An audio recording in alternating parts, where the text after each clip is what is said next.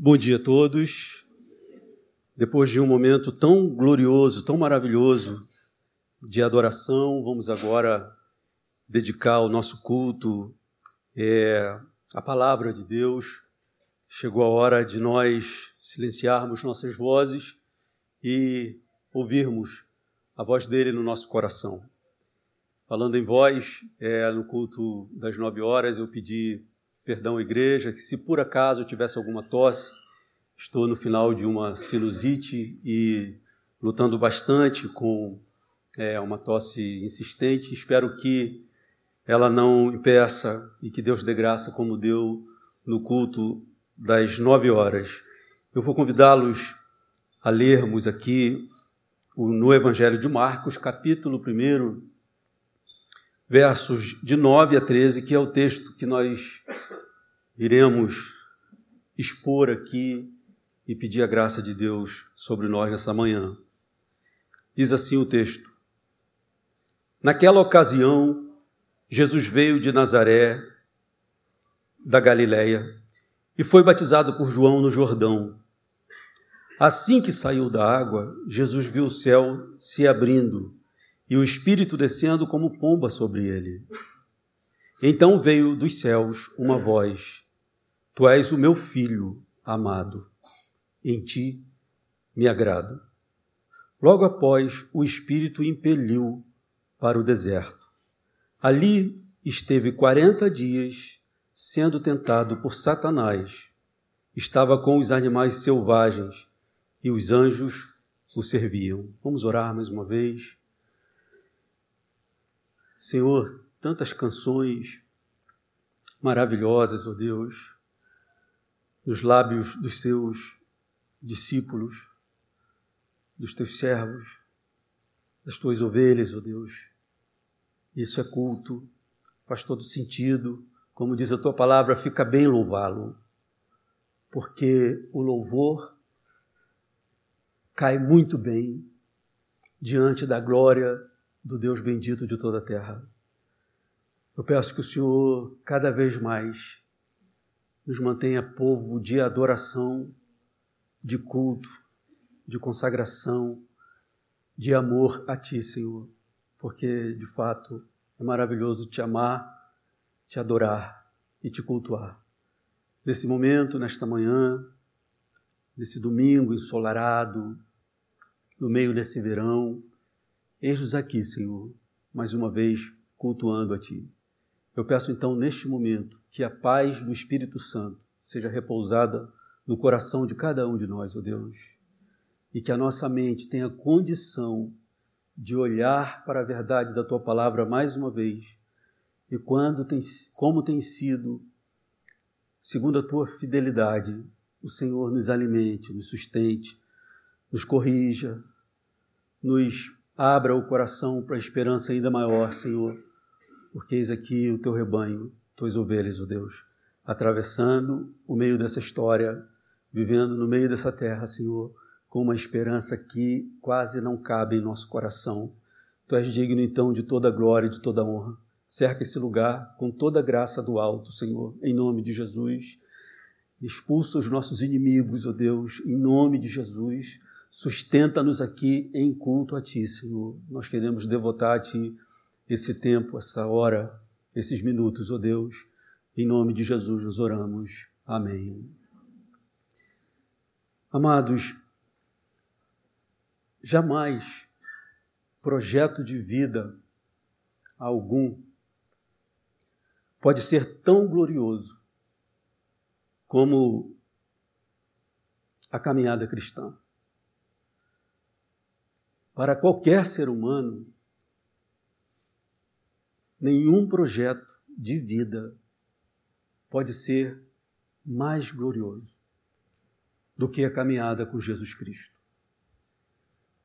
Nenhum outro caminho pode dar mais sentido e significado do que o caminho de Jesus Cristo.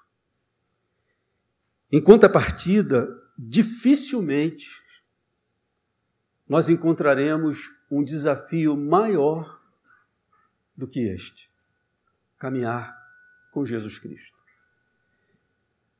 A glória da caminhada cristã está no fato de ser ela uma vida de genuína comunhão com Deus.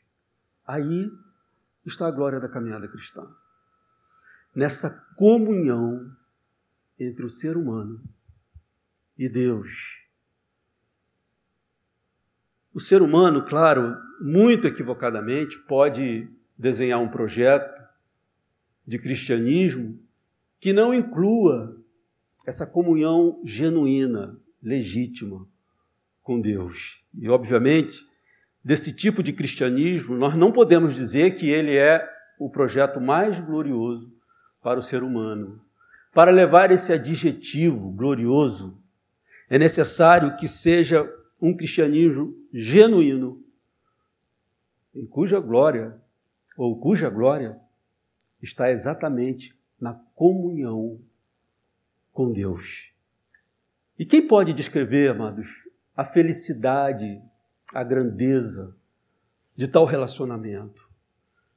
Quem pode exaurir em palavras, descrevendo profundamente tamanha felicidade, tamanha beleza?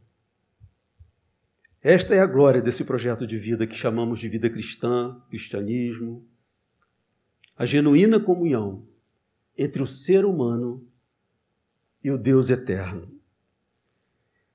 Em contrapartida, o desafio dessa gloriosa vida cristã deve-se ao fato de ser ela experimentada ainda no mundo hostil, muito hostil. No mundo onde impera todo tipo de oposição a essa vida de comunhão. Eis o desafio. E não é só isso, amados. Nós experimentamos essa gloriosa comunhão com Deus a partir de uma natureza enfraquecida, ou ainda estamos numa natureza com muitas fraquezas. Então vejam como que nós temos esses dois polos. Um projeto que não há outro igual, maravilhoso, o mais glorioso para um ser humano e ao mesmo tempo o maior de todos os desafios. Por conta do mundo hostil, por conta também da nossa alma num estado de fraqueza, na qual nós experimentamos essa vida tão gloriosa. A impressão que você pode ter de que em Deus você experimenta algo tão glorioso e ao mesmo tempo uma sensação de muita fraqueza, não é só uma sensação. Tenha certeza, é uma realidade. Ouçam o que diz o Evangelho de Marcos, capítulo 14, verso 38. Vigiai e orai, para que não entreis em tentação. O espírito, na verdade, está pronto, mas a carne é fraca. A carne aqui se refere à natureza humana. Então, amados, vejam que essa não é simplesmente uma sensação, que eu experimento algo glorioso em Deus, maravilhoso, mas a partir de todas as limitações que as minhas fraquezas me impõem como ser humano. Eis o desafio. Além disso, além desse desafio de estarmos no mundo hostil, onde impera todo tipo de oposição a qualquer tipo de relacionamento genuíno com Deus, além dessa relação, desse relacionamento genuíno ser a partir de uma natureza enfraquecida, além de tudo isso, nós estamos rodeados por uma atmosfera espiritual maligna. E quem nos garante isso é a própria palavra de Deus. Não foi um arrepio que se sentiu na esquina ao ver um possível despacho, quem nos garante isso é a própria palavra de Deus. O apóstolo Pedro, na sua primeira carta, verso, é, capítulo 5, verso 8, ele diz: Estejam alertas e vigiem. O diabo, o inimigo de vocês, anda ao derredor como leão, rugindo e procurando a quem possa devorar. Vejam bem, amados, esta é a nossa realidade como cristãos, como servos do Deus vivo, como discípulos de Jesus Cristo. Vivendo a realidade dessa comunhão, dessa verdade, desse relacionamento com Deus, ao mesmo tempo envolvidos em tantos desafios. E para nós termos ermo, perdão, para nós termos êxito na caminhada cristã, nós precisamos de todos os auxílios emocionais, espirituais e psicológicos que o Espírito Santo nos dá. E Ele é quem nos auxilia sempre. Porque senão, essa caminhada não seria possível. A nossa comunhão com Deus, apesar de tudo, ela é real e é suficiente. Contudo, ela é o tempo todo desafiada por esses elementos: o mundo, a natureza e o adversário. Então nós precisamos, amados, de entendimento para conseguirmos prosseguir naquilo que tão belamente começou em nossa história, em nossa vida, que é esse relacionamento com Deus, essa comunhão com Deus. E neste sentido, o texto que nós lemos, ele é muito didático e também muito terapêutico, consolador para nós. Porque dentre as coisas que trazem mais desafios aos discípulos de Jesus Cristo, são as suas tribulações, as suas adversidades, as suas provações experimentadas aqui. Porque, amados, o discípulo de Jesus Cristo é alguém que teve um encontro existencial com o Salvador. O que significa dizer que, através de Jesus Cristo, ele conheceu a Deus, o Criador, como Pai. O que ele descobriu através da sua fé em Jesus Cristo é que aquele que sustenta todo o universo, o Criador da lua, do sol, das estrelas, das nuvens, tudo que os nossos olhos contemplam, esse Criador foi conhecido pelos discípulos de Jesus Cristo como seu Pai. Ele sentiu, em alguma medida, o consolo de Deus em sua alma. O discípulo de Jesus Cristo em algum momento da sua história, experimentou esse gozo profundo, essa satisfação maravilhosa da convicção de que o Criador de todo o universo, de todas as coisas, é o nosso Pai amado. Um discípulo de Jesus Cristo é alguém cujo coração foi dilatado para experimentar a maior de todas as esperanças que um ser humano poderia experimentar, sentir, desde que se entende como pessoa. Nada se compara a isso. É a maior de todas as glórias, a maior de todas as experiências. Contudo, amados, embora esta experiência maravilhosa os discípulos de Jesus Cristo se veem às vezes cercados de provações e tentações, nas quais é difícil até mesmo guardar as doces lembranças, lembranças dessa certeza que um dia calou em sua alma, em seu coração. Tamanha a sua provação. É difícil guardar a lembrança daquele tempo de paz e segurança que sua alma sentiu quando provou na sua alma o amor do Pai, o amor de Deus.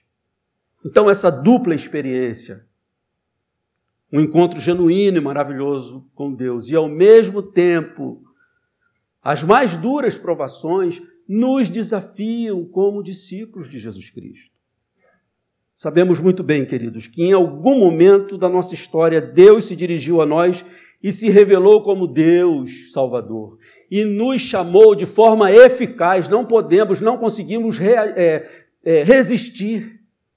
Nos chamou de forma eficaz para uma esperança gloriosa, uma esperança que o coração do ser humano só pode experimentar neste evento do encontro com Jesus Cristo. Muitas coisas dão motivações para viver, satisfações, são boas de se sentir, são maravilhosas, mas nenhuma delas se compara com a esperança que o nosso coração alcança nesse relacionamento com Deus. Mas sabemos também, como cristãos sensatos que somos, que às vezes nós descemos dessas montanhas elevadíssimas e iluminadas para vales profundos, sombrios, desérticos, áridos, desertos de provações onde somos profundamente desafiados. Tudo o que experimentamos ali é aridez, é secura. E ali nos sentimos totalmente ameaçados. Este texto relata que Jesus Cristo viveu exatamente essa experiência para nos redimir e também para nos mostrar qual o caminho diante desse desafio. Então eu convido vocês, nesses minutos, a seguirmos com Jesus nesse caminho. Como atravessar por ele? Primeiro, amado, Jesus Cristo, em sua natureza humana, experimentou a mais íntima e gloriosa expressão do amor do Pai. Vejam o que diz o verso 9 do capítulo 1 de Marcos. Naquela ocasião, Jesus veio de Nazaré da Galiléia e foi batizado por João no Jordão. Verso 10. Assim que saiu da água, Jesus viu o céu se abrindo e o Espírito descendo como pomba sobre ele. Então veio dos céus uma voz: Tu és o meu filho amado, em ti me agrado. Prestem atenção, amados. Na pessoa gloriosa de Jesus Cristo, uma natureza humana como a minha e a sua. Estava ouvindo o maior consolo e encorajamento que alguém pode ouvir na sua vida, que é a descoberta expressa pelo próprio Deus, que nós não estamos aqui deste mundo vagando perdidos, querendo descobrir, adivinhar de onde viemos, para onde estamos indo. Aqui, essa natureza humana está experimentando essa glória de saber que esta existência, criada pelo Deus Todo-Poderoso, é uma existência onde nós provamos, sabemos, descobrimos, nos é revelado que o Criador nos ama. E Jesus estava tendo esta experiência. Ali no batismo não havia dúvida. Tudo era muito claro, muito audível, marcante, cheio de testemunhas. E tudo que estava se construindo, se desenvolvendo na mente de Jesus, na sua natureza humana, ali estava recebendo a maior das aprovações de fato, ele era o Filho de Deus, o Filho do Pai Eterno, amado. Queridos, esta declaração encheu de vigor, pujança e encorajamento o nosso Salvador, o Senhor Jesus. Sabe por quê, amados? O desafio de Jesus Cristo era um desafio incomum, um desafio enorme. A existência para Jesus era uma existência fora do comum desafiadora, porque no seu destino final havia uma cruz pesada, temível, estranha. Sua existência carregava um peso incomum. E foi muito importante, revigorante, revelador ele ouvir do Pai, apesar da sua vida, apesar da sua existência, apesar da sua missão, você é meu filho amado e eu tenho prazer em você. Estava ali então o Filho de Deus experimentando a glória das palavras do amor do Pai. E nós podemos dizer isso é tão bonito, isso é tão belo, tão elevado, tão alto. Mas, amados, cristianismo é muito mais do que admiração de doutrinas teológicas maravilhosas e elevadas.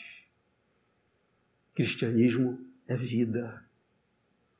E o que eu quero dizer, amados, é que Jesus Cristo, em sua vida, conquistou para nós o mesmo direito de ouvirmos do Pai que nós somos seus filhos amados.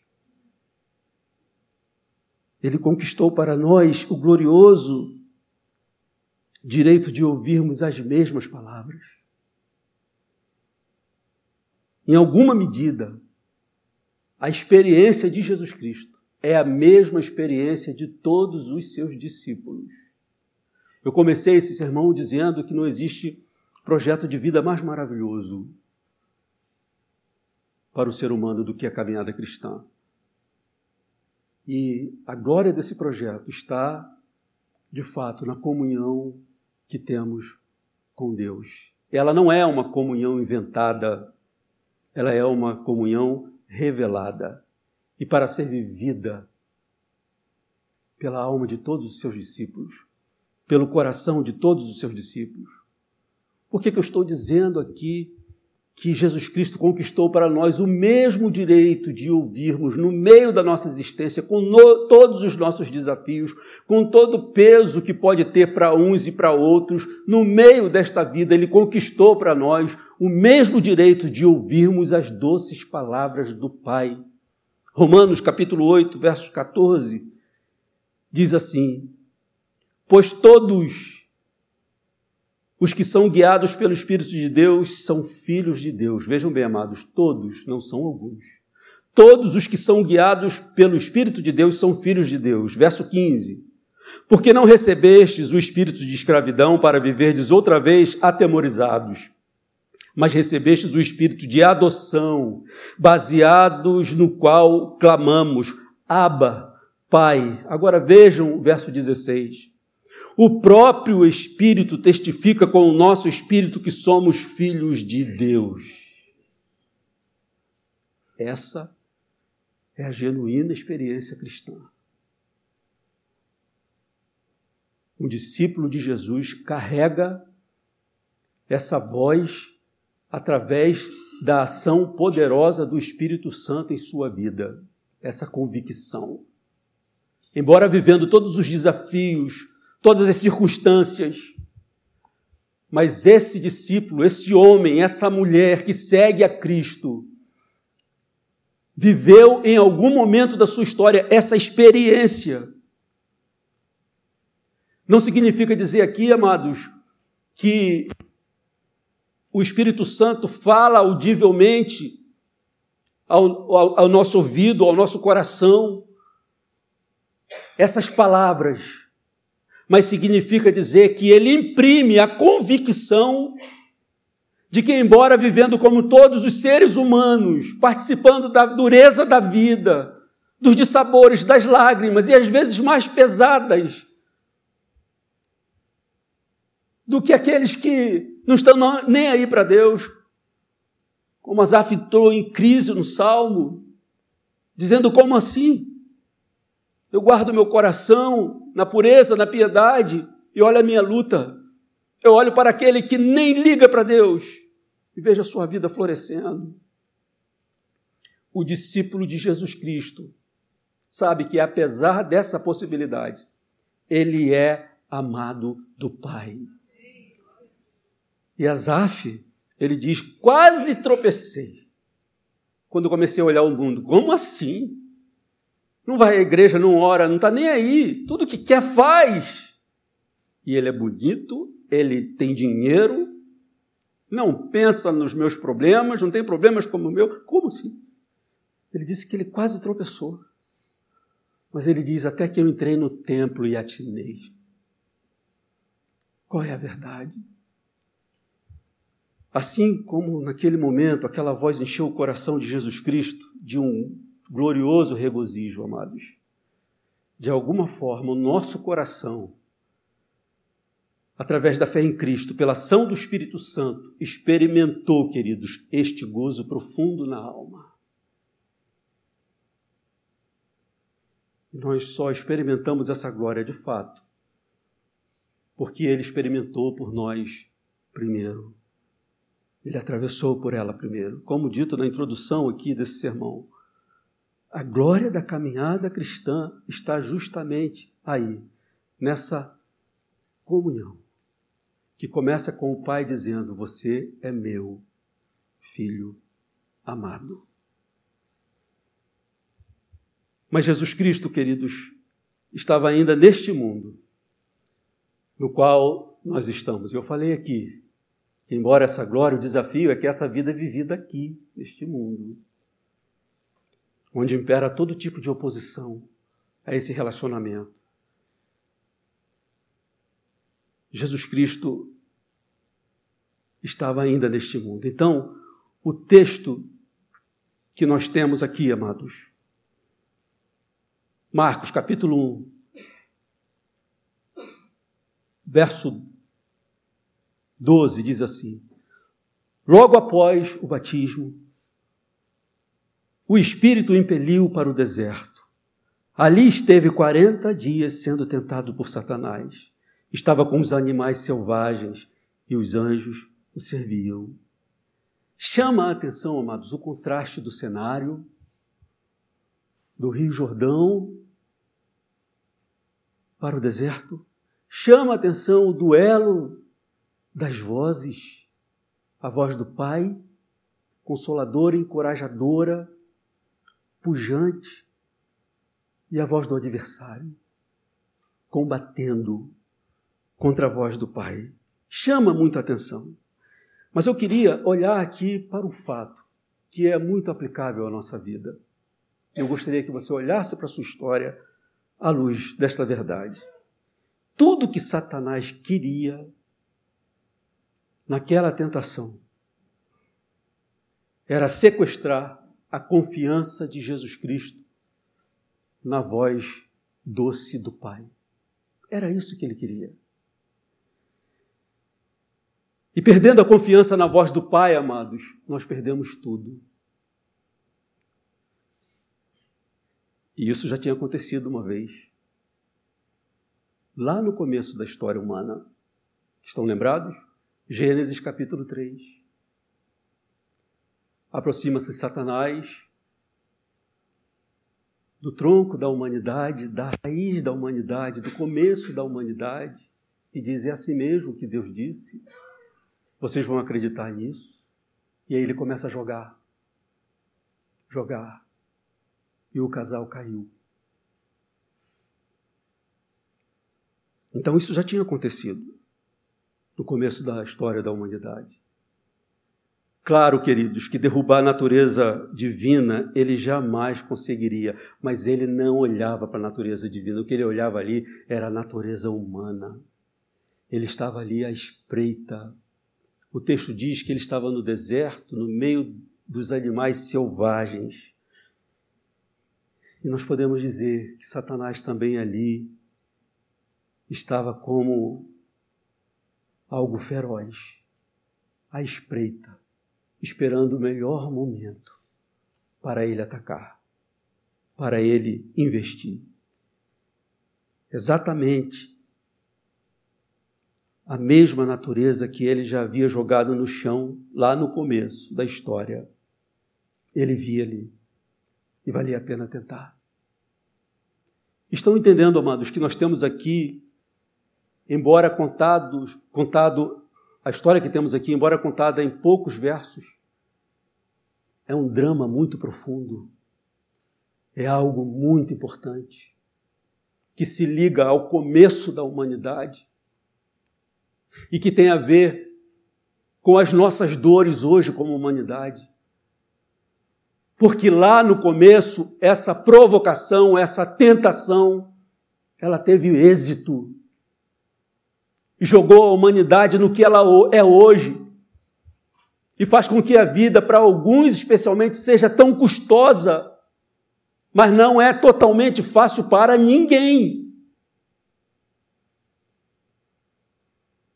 Então ele estava ali. Valia a pena tentar. Assim, Satanás jogou o mesmo jogo que havia jogado, no qual derrubaram o homem. E o jogo era trazer desconfiança quanto às palavras do Pai amoroso. Satanás estava ali, naquele deserto, como estivera lá nos jardins das perfeições, lá no começo. E amados, se ele lá, ele teve êxito, aqui ele tinha uma vantagem.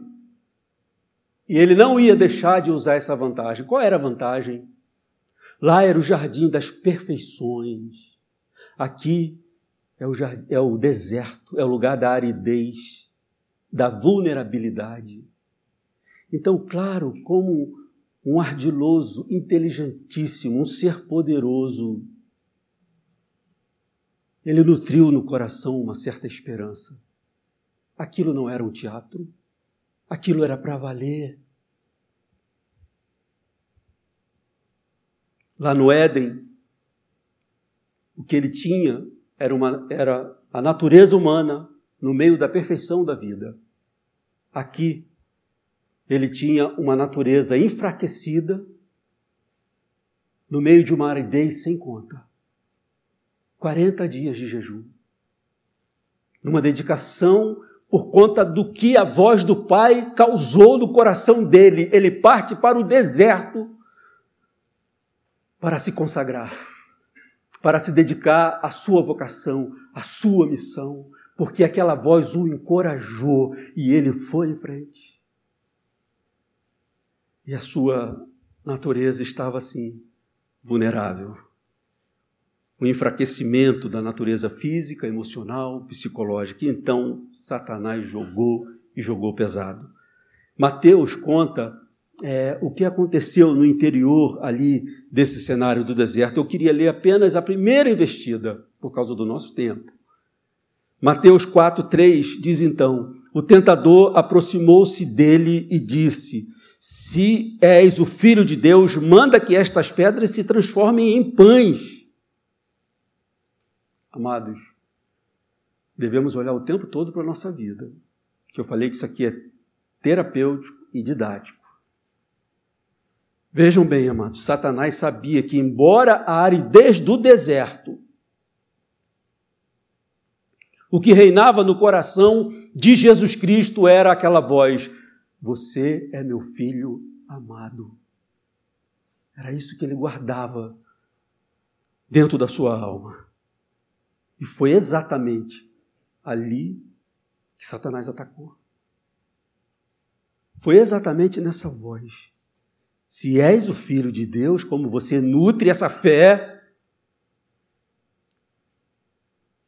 se você acredita mesmo que o Criador dos céus e da terra é o teu Pai e te ama, transforma essas pedras em pães. Como um pai que ama não atenderia a um pedido tão legítimo, amados como que ele joga conosco também o tempo todo? Dessa mesma forma? Como assim? Você vai lá cantar, dizer que você é amado dele? Olha a sua vida. Então isso tem que mudar. Se é isso mesmo, isso tem que mudar.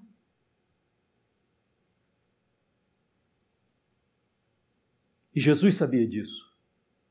Que um pai dá boas coisas aos filhos que o pai se preocupa com a necessidade, com a vulnerabilidade dos filhos.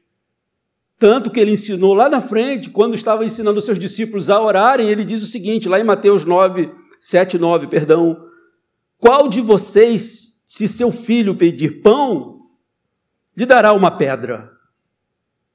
Se vocês, apesar de serem maus, sabem dar boas coisas aos seus filhos, quanto mais o Pai de vocês, que está nos céus, dará coisas boas aos que lhe pedirem.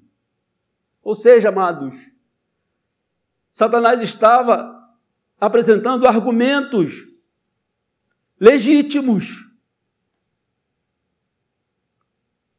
E ele não poupa. Por que, que a Bíblia diz que nós temos que colocar um capacete da salvação para nos proteger? Por que, que ele fala, a Bíblia fala de dardos inflamados do maligno?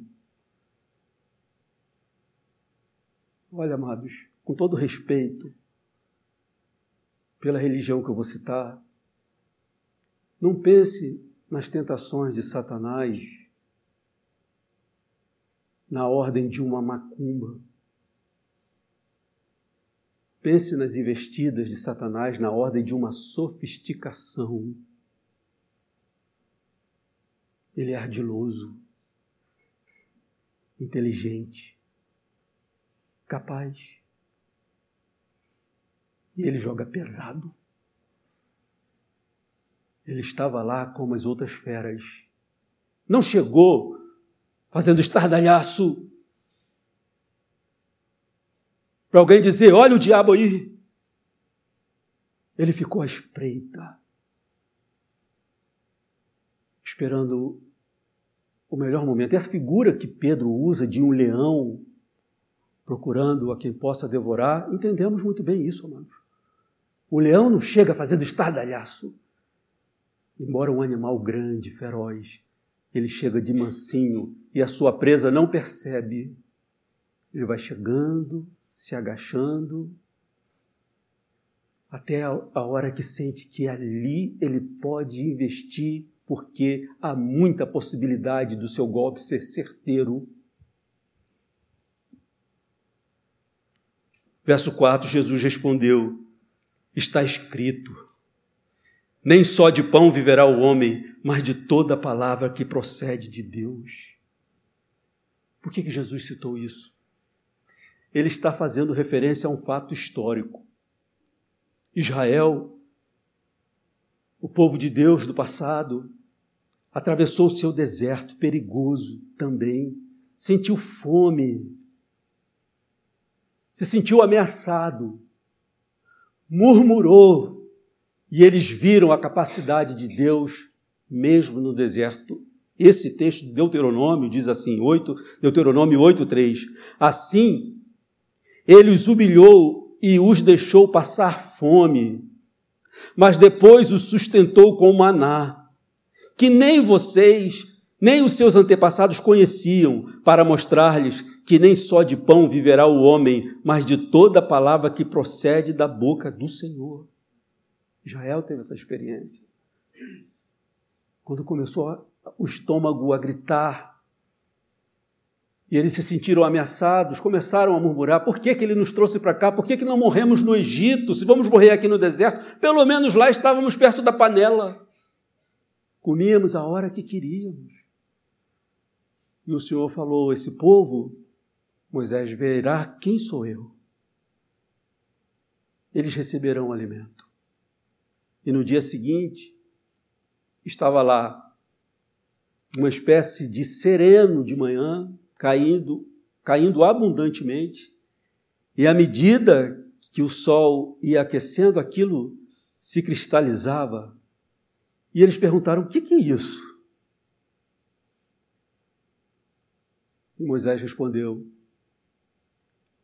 Esse é o pão que vai alimentar vocês.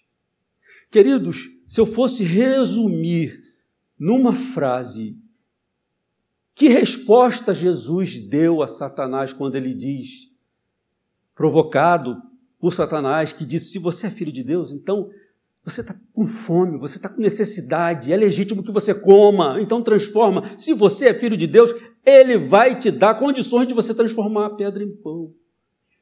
E ele diz: nem só de pão viverá o homem, mas de toda palavra que procede da boca de Deus. Isso está escrito. Por que, que ele deu essa resposta? Numa frase, ele está dizendo a Satanás: O Pai é poderoso para me fazer sobreviver ao deserto. Porque ele já fez isso no passado. E essa, amados, é a grande lição que eu e você temos que tomar para a nossa vida. Deserto é deserto. Não adianta enfeitar. Aridez é aridez. Ah, não, mas tem uma sombrinha aqui, então não é tão deserto.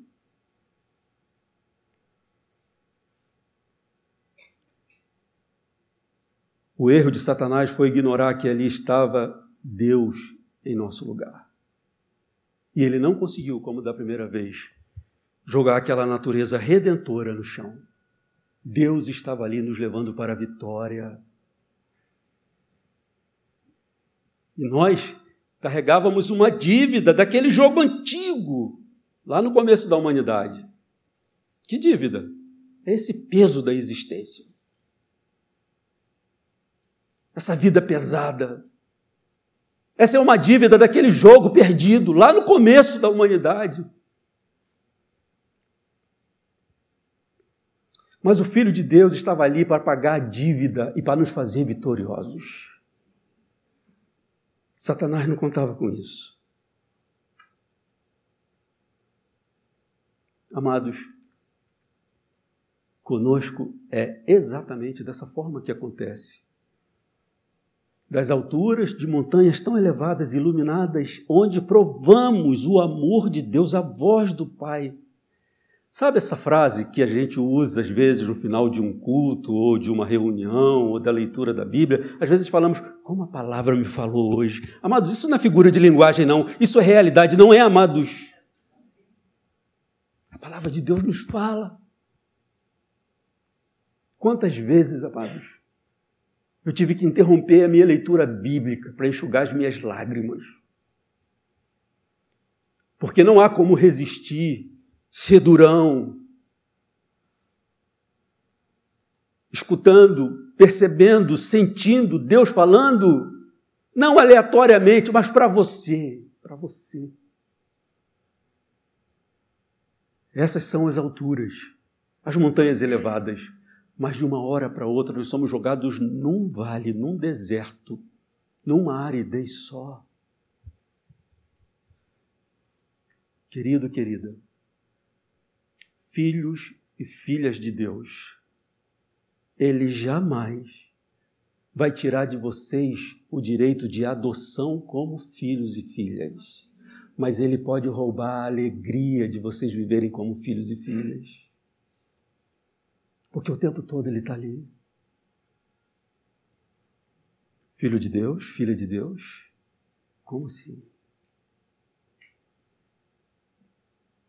Satanás sabia que, embora a aridez daquele deserto, Jesus guardava lá no coração o eco da voz do Pai dizendo: Tu és meu filho amado. Satanás também sabe, queridos, que embora este mundo, que cada um de vocês sabe onde ele é bom e onde ele é ruim, onde ele é fácil e onde ele é impossível. Apesar deste mundo, ele sabe que você guarda lá no fundo da sua alma essa certeza, segundo o Espírito Santo de Deus, que você é filho de Deus, filha de Deus, e é contra essa certeza que ele o tempo todo está jogando, está tentando. Foi exatamente essa certeza que ele atacou em Jesus. E é exatamente essa certeza que o tempo todo ele tenta atacar em nós. Por isso, Pedro diz, lá na primeira carta, capítulo 5, verso 8: estejam alertas e vigiem. O diabo, o inimigo de vocês, anda ao derredor como o leão, rugindo e procurando a quem possa devorar. Tiago 4,7 diz: Resisti ao diabo, e ele fugirá de vós. E ele se afastou de Jesus Cristo.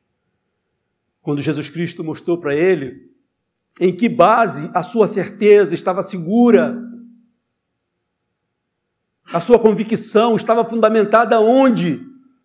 De novo ele apresentou a palavra de Deus, o que ele falou. Ou você segue o caminho de Cristo no deserto, os seus desertos serão terrivelmente vividos. Pois além da aridez do deserto, você vai carregar no coração uma sensação de desamor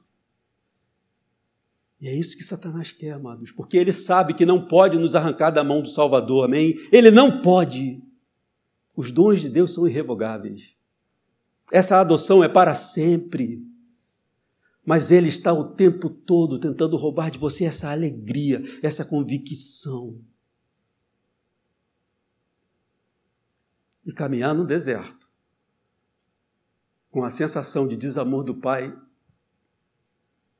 é insuportável. Insuportável. Porque, amados, essa voz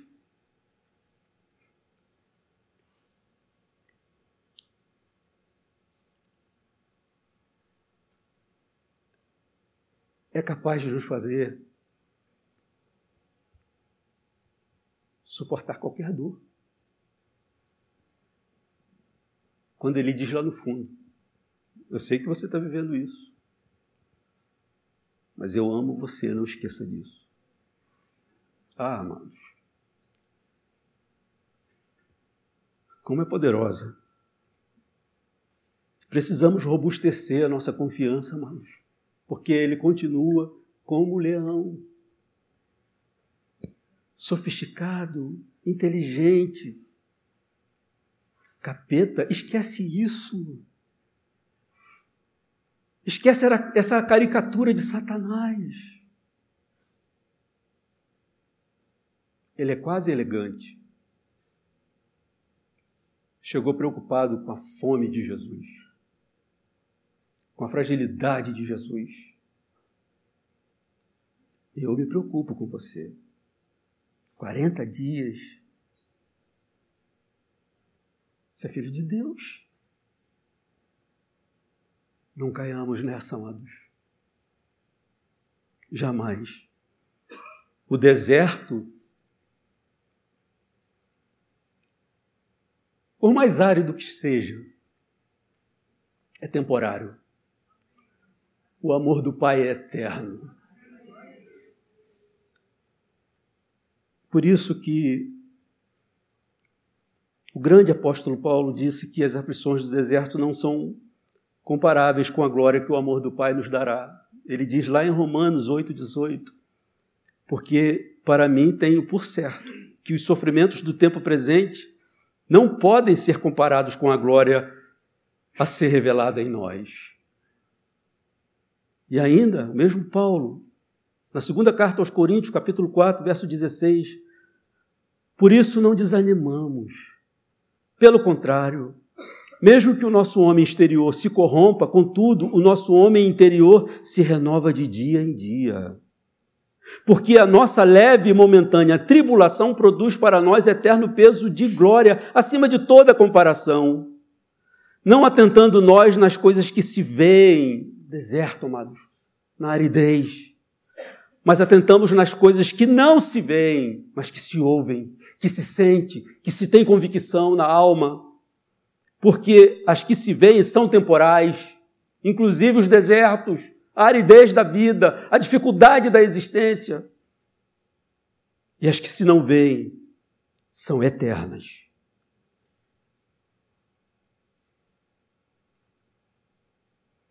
Alguém pode dizer assim: estou concluindo, amados.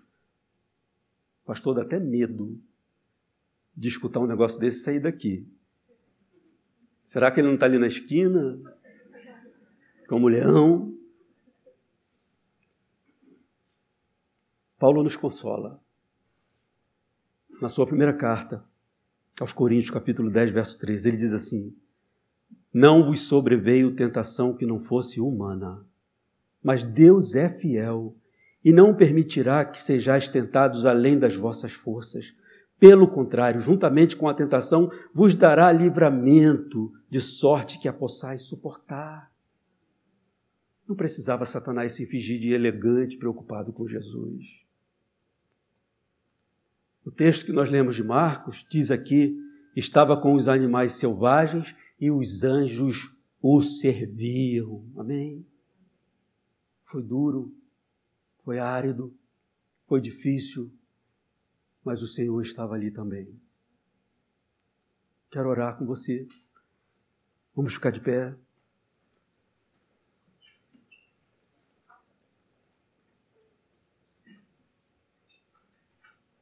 Senhor amado, Senhor Deus, que vida mais gloriosa poderíamos imaginar para nós?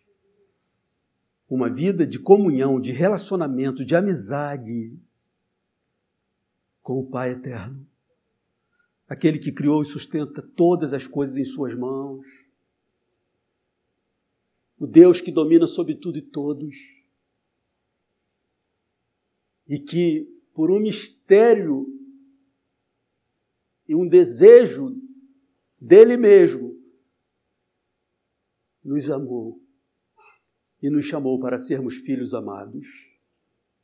Que projeto de vida podemos imaginar mais glorioso? Mas tu sabes, ó oh Deus, quantos desafios temos vivido para vivermos essa fé. Que em nome de Jesus, nesta manhã, o Senhor robusteça a fé de cada um de nós nessa palavra, nesta convicção, Senhor. Em nome de Jesus, ó oh Deus, que quando a vida se tornar muito árida, Senhor, que o Espírito Santo fale de novo, poderosamente em nosso coração. Você é filho de Deus, você é filha de Deus. Fortaleça-nos em Ti, eis o Teu rebanho, mas sabemos que nós não estamos sem pastor. O Senhor está conosco.